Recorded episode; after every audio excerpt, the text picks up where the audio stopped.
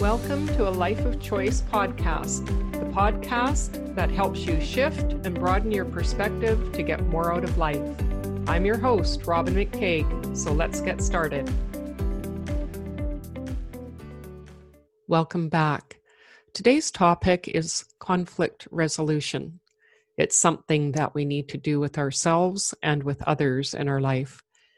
And no one escapes it. It's just part of human nature and we all have different ways of viewing the world and sometimes we're going to have issues that come up where we don't see things the same way or we feel slighted or something goes on where if we don't address it it's going to leave an undercurrent between us and the person we're dealing with or we're not going to be able to really be present for ourselves and know what's going on for ourselves for myself, I grew up in a home where my dad was a rageaholic. So I equated anger and conflict. There was no separation to me. My way of dealing with it was to be in the fear and isolate, shut down, stuff down my emotions. And then later, it would be a kind of passive aggressive energy where I might not say something, but my actions and how I was would not be really forthright and really honest because I didn't know how to express that. And it happens for a lot of us because we grow up in families, they haven't been taught these skills, and we carry on the same habits that we learned in our family. Studies show that in times of high stress, we revert back to how we learned different skills in our family. So, unless we actually practice these skills and use them on a regular basis in times of stress, we're going to revert back. Because the thing is, when we're in a high emotional state, our thinking brain is shut down, and the old brain, the kind of survival part of our brain, kicks in, and then we can get defensive. We can shut down wanting to connect and just take care of ourselves and not understand that this is just a survival mechanism that we can actually name and move beyond. So it's really important to be aware of how you deal with conflict and build some skills around it. And I really needed to learn this where I work corporately. I dealt with a lot of clientele that had a lot of conflict, either with me as the decision maker or just life in general. And I really had to learn to set boundaries and do different things that I wasn't comfortable with initially. So it was really important for me to learn to do this in a more healthy way because by stuffing it down, all I did was end up getting sick myself. And that was part of the cancer journey for me was not dealing with my own feelings and the trauma from my past. And it wasn't until I could actually look at that and release it could I actually be more present and more comfortable with the skills, knowing that I am worth it and it's important for me to be who I am and have that choice. The past does not have to define us. So I trained in conflict resolution. I did a full certification and we did both mediation and negotiation. Mediation was much simpler for me because I could deal with the two people and have them come together. And I'd already really been that peacemaker with others. One of my family dynamics was to be in these kind of triangles between people. And some of my training in the past, you may be familiar with John Bradshaw, he talked about those family dynamics and the triangles of how we get in the middle so we can be the person who relays the message to the other person so they don't have to deal with it directly. Or we take the brunt of the whatever the feelings are or the physical harm or whatever it is. So we're kind of that go between and the savior for the other person.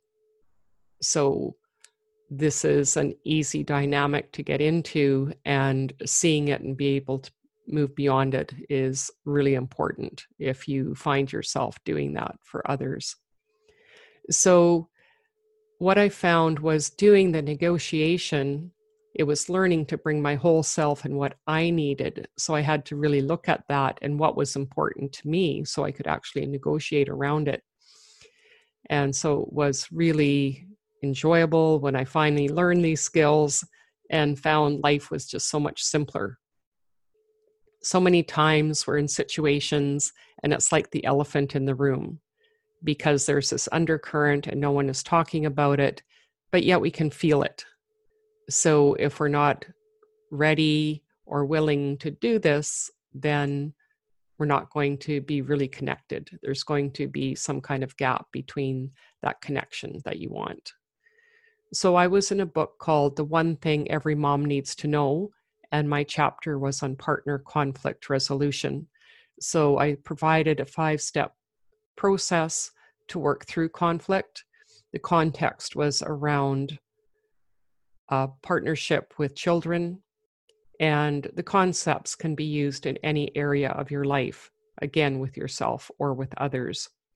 So the first step is be curious. And that was one of the founding pieces in the training was be curious, all behavior makes sense, at least to that person.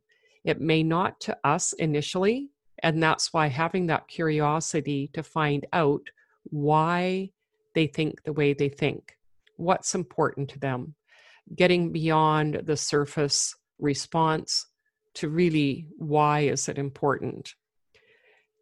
And this helps to build a bridge, which includes looking at is there some middle ground? Is there ways that we can look at it and I can look from your perspective and build some empathy around what's going on for you, and you build that empathy around what's going on for me. It may not be the exact same instance for the other person. However, we can relate to the feelings or what people are going through from our own perspective from a similar situation. So, really being able to talk about that and having the openness and the willingness can really bring you farther faster to resolve conflicts. The second step is don't take things personally. So often we get into this kind of defensive mode about, you're wrong, I'm right, and whatever you say, I'm going to take personally. So I'm going to bring more drama in, I'm going to be more reactive. And the more we can see that this is just them expressing what's important to them and not taking it on. Now, if they're blaming you for something, that is not correct.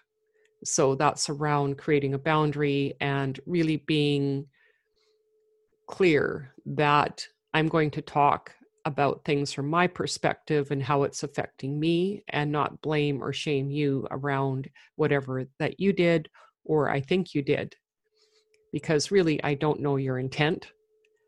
So, unless I ask you about that and understand it, we're just speculating and we're projecting onto the other person often what we find missing in ourselves. So, what do you really want for the outcome? And that will help you to have that bigger picture and have some framework around how can we actually work together and not take it personally because we're looking at how to resolve this thing that's between us, that's a different entity than my personal um, place of feeling like you're attacking me. Step three is acknowledging your part in it. You know, it's so easy to point fingers and say, you did this and blah, blah, blah. But really, as the saying goes, it takes two to tango. So, what is our part in it? This is about learning to take responsibility for ourselves and our actions. Sometimes we know the person quite well and we can push buttons that we know are there.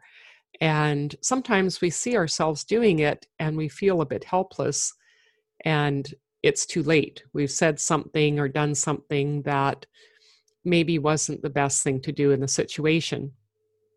So, how can I apologize, make amends, and really acknowledge that's what I did?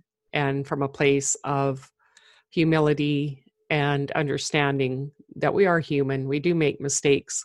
So, letting go of any perfectionism around how we are there, what we've done, and finding that kindness for ourselves and for the other person, which builds into compassion and understanding. And really, until we build more kindness into the world and really bring that forward in ourselves, this kind of problems, these kind of conflicts are going to continue in the world. So, the more that we can deal with it ourselves and shift that perspective and that vibration, the more we can change things on the planet. So, diffuse the drama, be able to hear what the other person's truth is, and be willing to acknowledge the dynamic that you brought to the situation. Step four is choose happiness. And this may be about compromise. Really look at what is the issue, how is impor- how important is it to you? What's more important? Do you want to be right or do you want to be happy? So, how can you work together and see that we both want this particular outcome? Maybe it's using one particular idea, checking that out, seeing if it works or not. If it doesn't, coming back together later and saying, yeah, that didn't work so well. How can we come up with another solution? Maybe it's setting time aside to actually brainstorm some ideas around the solution rather than just saying, this is the way I see it and that's the way you see it. And there's no room for movement on either side. And there can be that outside the box thinking, different solutions, different ideas, and also agreeing to disagree. And maybe that's where the happiness comes in. It's because we've understood each other, I know where you're coming from, and we have differing opinions, and that's okay. I don't have to make the other person wrong. It's just simply understanding. So that's part of the empathy and understanding each other. And we can't get stuck in that kind of black and white thinking, or things will never move. So, what are the common elements? And bringing those together and seeing how that might be a basis and a foundation for the solutions that you're looking for. Step five is fight fair. You know, there's the stereotype of the person who comes in and brings up every specific incident from the past. You did this then, and you did this again here. And really, the more we can be present on what's going on in the here and now, the more successful this is going to be. So, when you can let that go out of the particular situation in the present, you can always address that at a separate point when there isn't the emotion and the issue at hand playing out in front of you. So it's important to say, yes, there have been issues in the past. Let's deal with this specific issue. And this might actually address those past issues. So it's about what's going on, looking at the specific behaviors, and talking about the behaviors, not attacking the person. When we deal with children, we often talk about, I love you, but the behavior that I didn't like is fill in the blank. And it's the same with adults. These skills are the same things that we use with adults. And really bringing in the I statements. This is what's important for me. This is how, how I feel. And allowing the other person to do that as well. So it's not about projecting onto the other person what they are doing or not doing.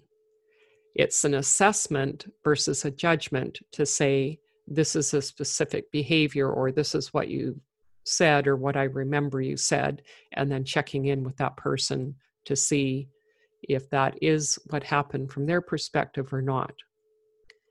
So, this is about, again, not taking it personally because if we're too defensive, we're not going to hear that and what is important. So, it all comes back to self awareness the only thing that we can do when we're in high stress physically is to breathe. So, the more that we bring in breathing practices throughout our day and practice that, in times of higher stress, we can lean into that and use that tool to just breathe and be more present, release attention, and refocus. Our brain needs oxygen to think. And if our higher brain is starting to shut down, that breath will help to bring you more present. And this is the only place where we can affect change is in the present. So, one of the bonus tips I gave was to really create the importance of the situation.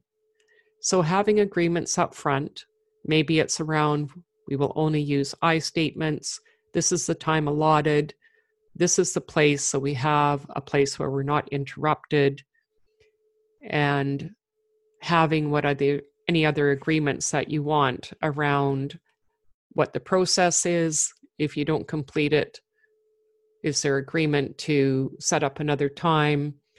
If someone is triggered and needs some time and space away from the situation, how is that going to be negotiated? And whatever is specific to the situation could be different depending on whether it's romantic, family, a work situation. So when I created my chapter, I also created a PDF download that's like a little bookmark that you can put on your fridge or carry in your purse and just have a quick look to look at these five steps and see where am I in the process? How does this apply to the situation I'm in, whether it's again personally or in a situation with someone else? So you're welcome to join me in our new Facebook group, A Life of Choice Community. And the download will be available in the group. Thank you and have a beautiful day. Thanks for listening to the show. If you enjoyed listening, please rate and recommend the show on iTunes or Spotify or wherever you get your podcasts. See you next week.